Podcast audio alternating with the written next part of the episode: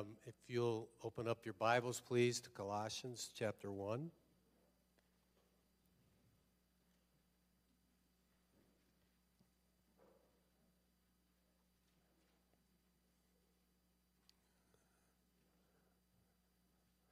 Paul, an apostle of Christ Jesus by the will of God, and Timothy, our brother, to God's holy people in Colossae, the faithful brothers and sisters in Christ. Grace and peace to you from God our Father. We always thank God, the Father of our Lord Jesus Christ, when we pray for you, because we have heard of your faith in Christ Jesus and of the love you have for all God's people the faith and love that spring from the hope stored up for you in heaven, and about which you have already heard in the true message of the gospel that has come to you. In the same way, the gospel is bearing fruit and growing throughout the whole world, just as it has been doing among you since the day you heard it and truly understood God's grace. And now in chapter 2, verse 6. So then, just as you received Christ Jesus as Lord, continue to live your lives in Him, rooted and built up in Him, strengthened in the faith as you were taught, and overflowing with thankfulness and chapter 3, starting at verse 1.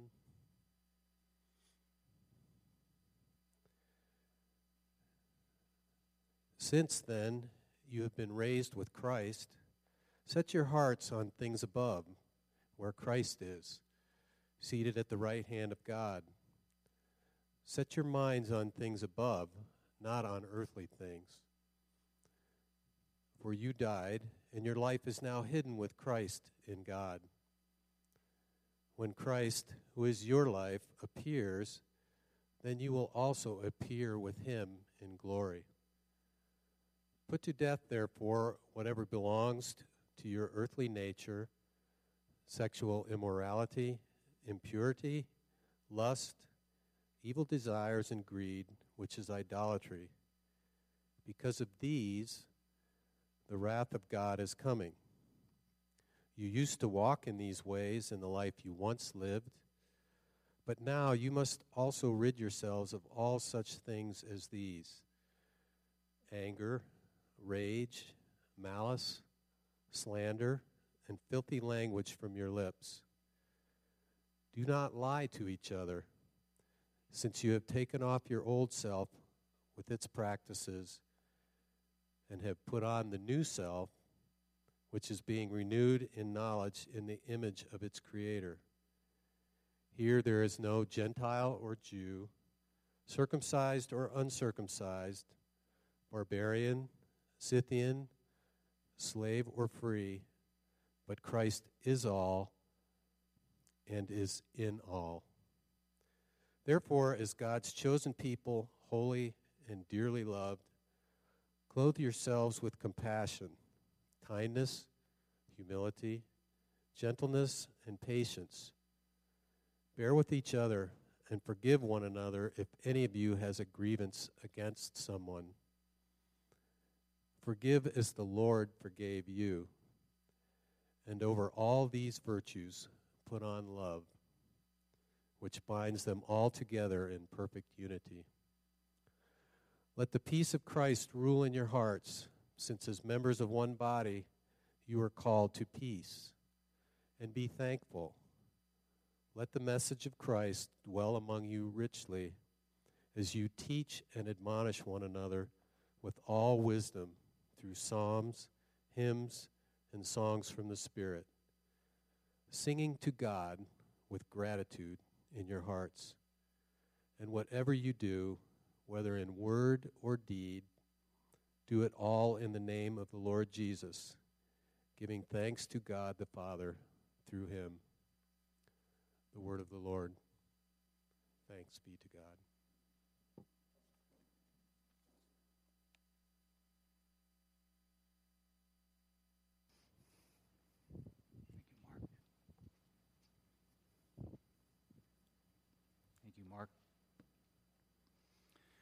We began this journey through the Bible a year ago, do you remember one of the things I told you to keep in mind as you read? You won't understand everything. There will be places, there will be names that mean absolutely nothing to you. That's okay. Pay attention to what you do understand, not what you don't. Pay attention to what you do understand, not what you don't. There are details, there are things that just won't connect, but there will be plenty that you do understand and that you do connect with and that connects with you. There are things in Paul's letter to the Colossians that readers over the centuries have not always been sure about. Um, the people to whom Paul wrote this letter first, they knew what he was talking about very clearly. They lived in that time, they were in that place. But when Paul warns the Colossians to not be taken captive to hollow and deceptive philosophies, we don't know the specifics of what he's referring to.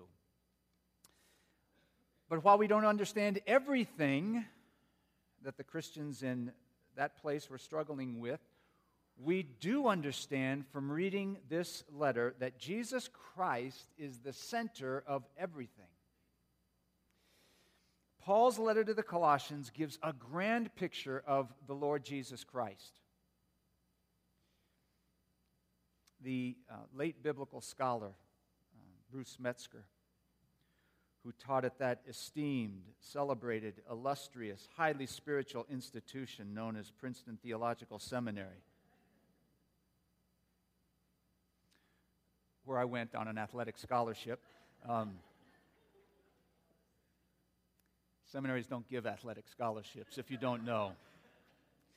This is what he said about the letter to the Colossians. He says, There's no stronger affirmation of the Lordship of Christ in the New Testament that is really saying something, the entire New Testament. I was in my first semester, I was just a freshman at that esteemed, celebrated, illustrious, primal intellectual institution known as San Francisco State University, when someone in InterVarsity Christian Fellowship on that campus invited me to a Bible study that was happening in the dorms. And um, I gathered with uh, a group of about eight of us. We met every week in a small dorm room, and I, and I kept going.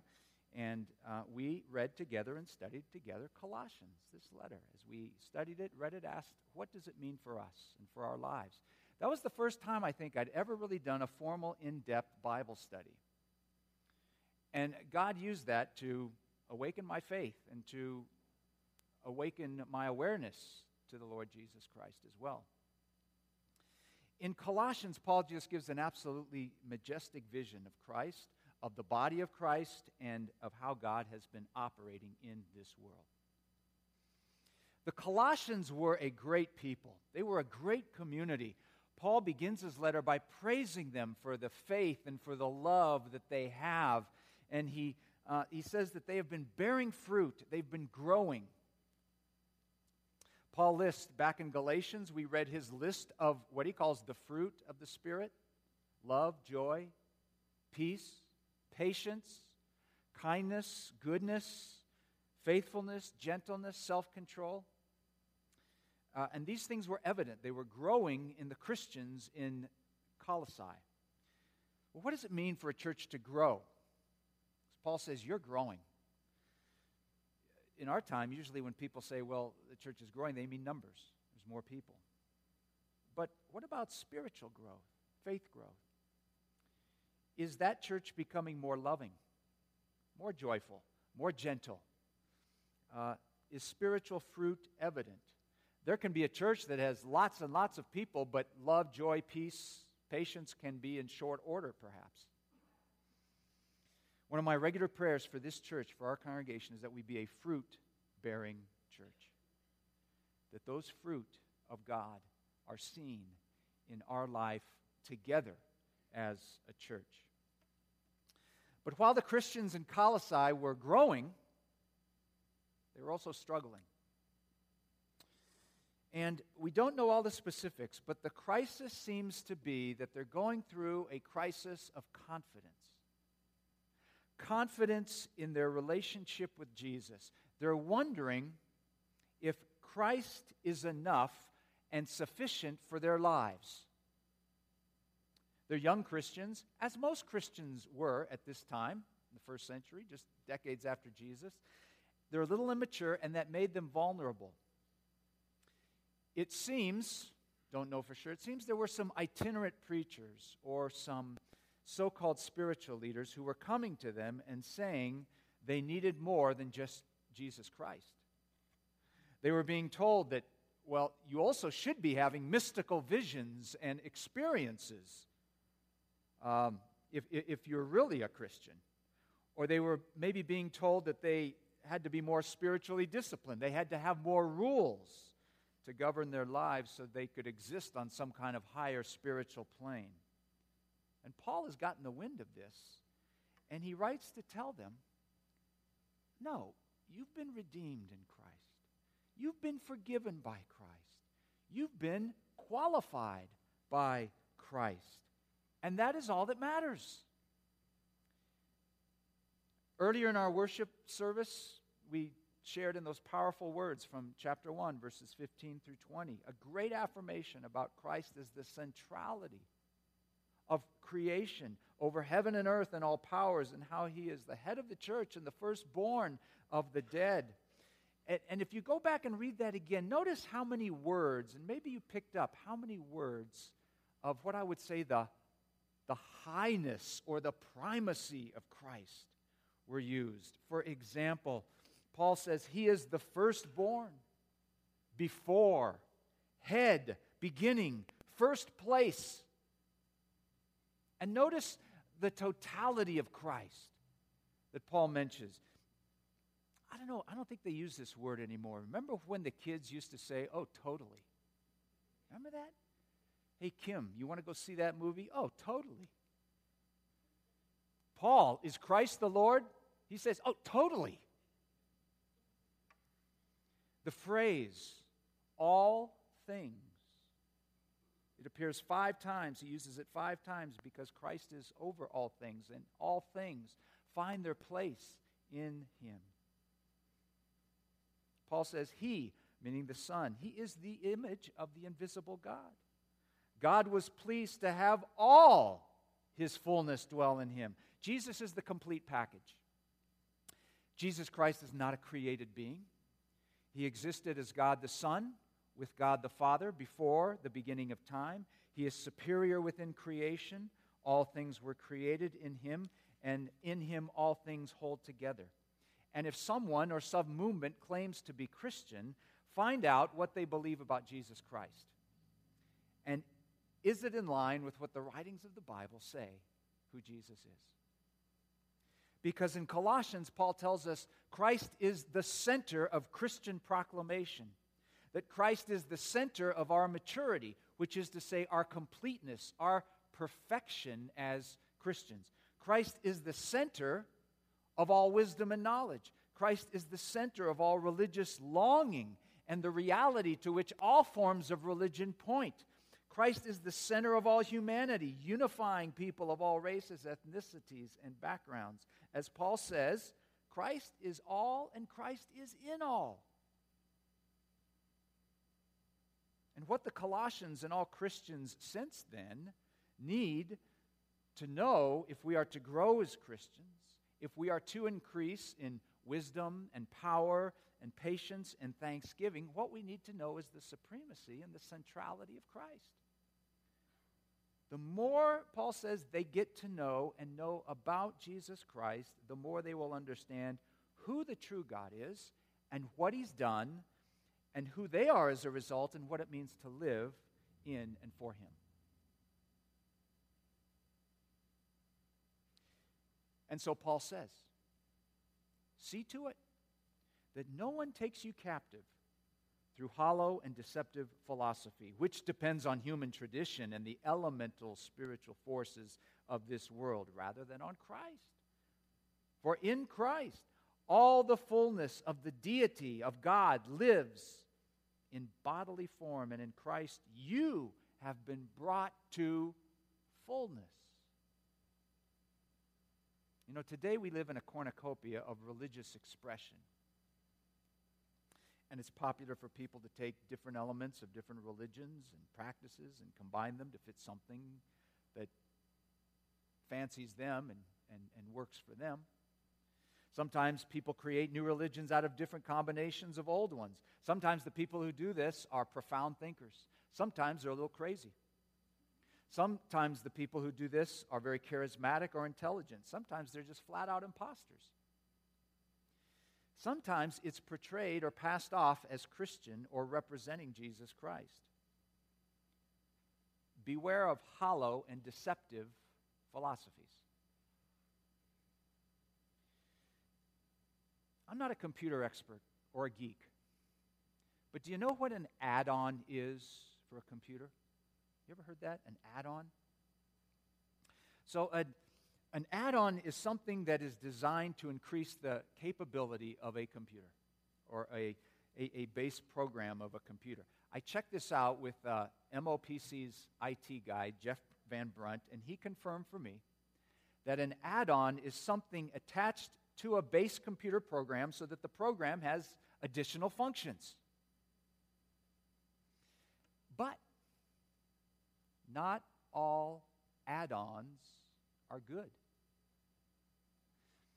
An add on can appear to be good, but it can cause compatibility issues. And when that happens, a computer can stop working right. Some of you are thinking about your computer right now, aren't you?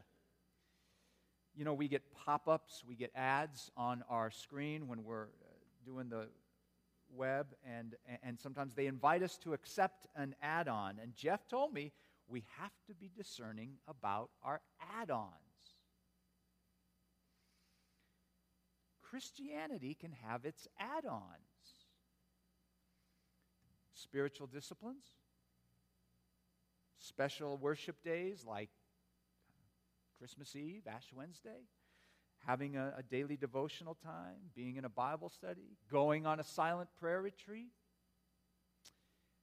Now, certain disciplines are they are part and parcel of my life, maybe of yours. They help us tremendously. In fact, everyone needs certain add-ons, you might say, to help us in our life in Christ.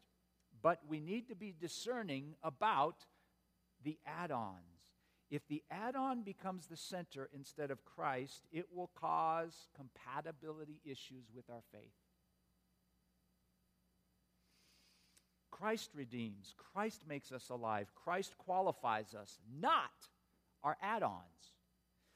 We can never mistake our efforts for what puts us in relationship with God.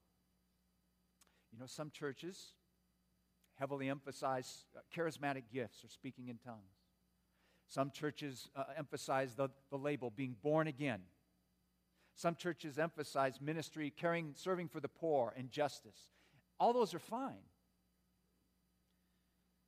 But if these become what define us as Christians, then the add ons are messing with the capability of our faith. Paul says we are complete in Christ because of who He is and what He has done for us. The add ons are just to make us grow deeper in Him. There's a certain way to live in Christ, but beware of rules that replace relationship. Christ is not only the center, but Christ is our stability. As you read through Colossians, notice all the what I call the stability words, the stability terms that are used to describe our relationship with Christ, how it should look like. Words like established and firm, rooted, built up, firm in your faith. Again, stand firm and fully assured. Paul wants to encourage the Christians in, in this place to security, and that security f- comes from knowing who we are in Christ. And that is why Paul reminds them of their baptism. He says, You've been given fullness in Christ. Having been buried with him in baptism and raised with him through your faith in the power of God, who raised him from the dead. You know, our identity as people of Jesus Christ comes in our baptism. That's what tells you who you are. No, that's just not a little religious ritual we do. No, it is the marking of a life that belongs to Christ. It is the signature of God upon our hearts. Baptism is the dying of a person to this world and rising to the life, a new person in Christ, living for a different agenda, Christ's agenda. We're not defined by our career or our vocation. We're not even defined by what we do. We are not defined primarily by our gender or our sexuality, or we are not defined by our ethnicity or our background. We are defined by belonging to Christ. We belong to Him as people who are His sons and daughters. That's what tells us who we are. You know, I think the evil one sometimes whispers to us You really don't belong to Christ. You need to work harder. You ever hear that? Or I think sometimes he whispers to us, uh, You aren't spiritual enough. Or, or, you know, you do these things, you have these thoughts, you don't belong to God. Don't believe any of it. In our baptism, we lo- belong to the crucified and risen Lord. Maybe you don't feel like it. You know, there's a lot of days I don't feel like it. There's a lot of weeks I don't feel like it. It can be really hard, I think, for us to see the lordship of Christ in this world. Jesus is such a quiet Lord. And there are so many noisy powers in our lives. We feel ruled by the world around us and within us. Our personal histories and social histories seem to control us. We are people who feel defined by the things that are done to us. We feel like time and circumstance and chance and biology control us. We feel victimized in this big, noisy world. We don't feel like we're sufficient, or we don't feel like Christ is sufficient, or we don't feel like our faith in the midst of all this noisy world is adequate. Is adequate. But Colossians says Christ is both in you and he is at the right hand of God the Father and He is all you need. Because He is at the center, and because He is Lord, Paul says, stand firm. We are baptized into a certain type of life. We've been raised with Christ. We set our minds and hearts on things where He is above. And Paul says, now your lives are hidden in Christ, hidden with Christ. That's what Paul says. Your lives are hidden with Christ in God. I had to think about that. An image that was shared with me that's helpful in helping me think about that is of a submarine. Submarines are underneath the surface, they're hidden as they move. Just like our lives are hidden in Christ, maybe underneath the surface. By, you know, we are covered by Him. Most people can't tell by walking down the street if we're a Christian or not, right? Or what our relationship to Christ is. You can't just, oh, that person, that person, that person. You don't know when you walk into Smith's or Dan's. You don't have a clue. We kind of live underneath the surface of this noisy world. A submarine goes underneath the surface, but like a submarine, uses a periscope to go above the surface to look at what is above, to get its direction and its guidance. So, Paul says, and we set our minds and hearts on Christ, who is above, seated at the right hand of God, to find the direction for our lives. And when we do that, we see what we put to death and what those certain things are, and other things come to life in us. We put to death sexual immorality and lust and greed and rage and slander, among other things. What comes to life is the realization that, you know what, we're God's chosen.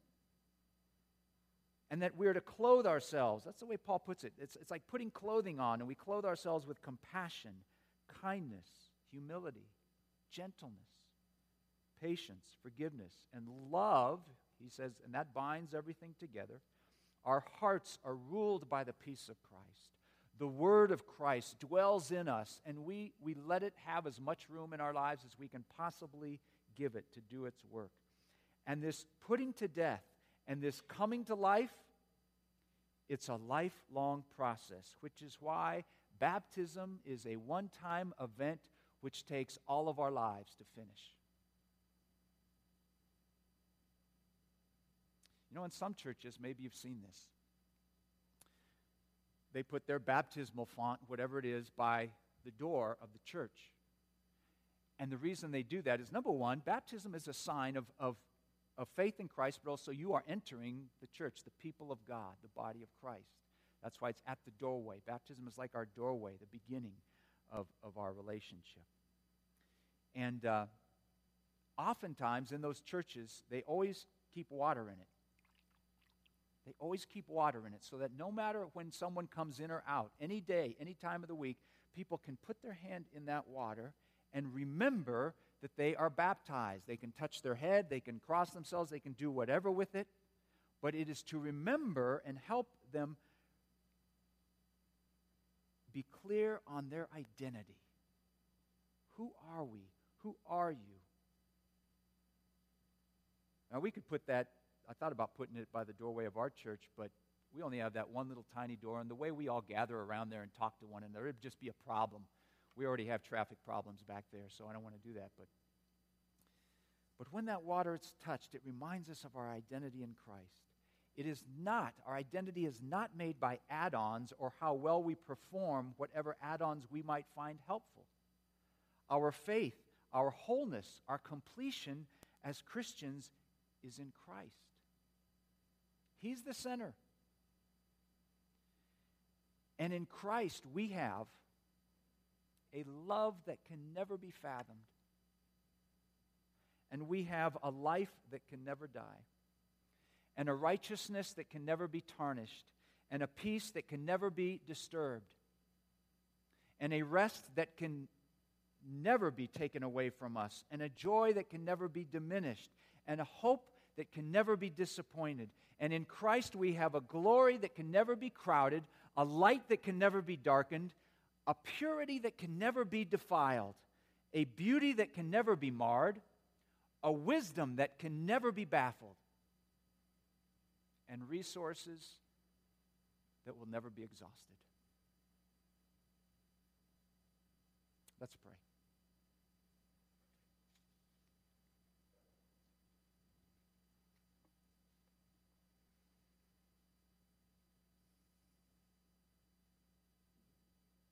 Christ Jesus, bring fruit into this church this morning through something that has been preached here.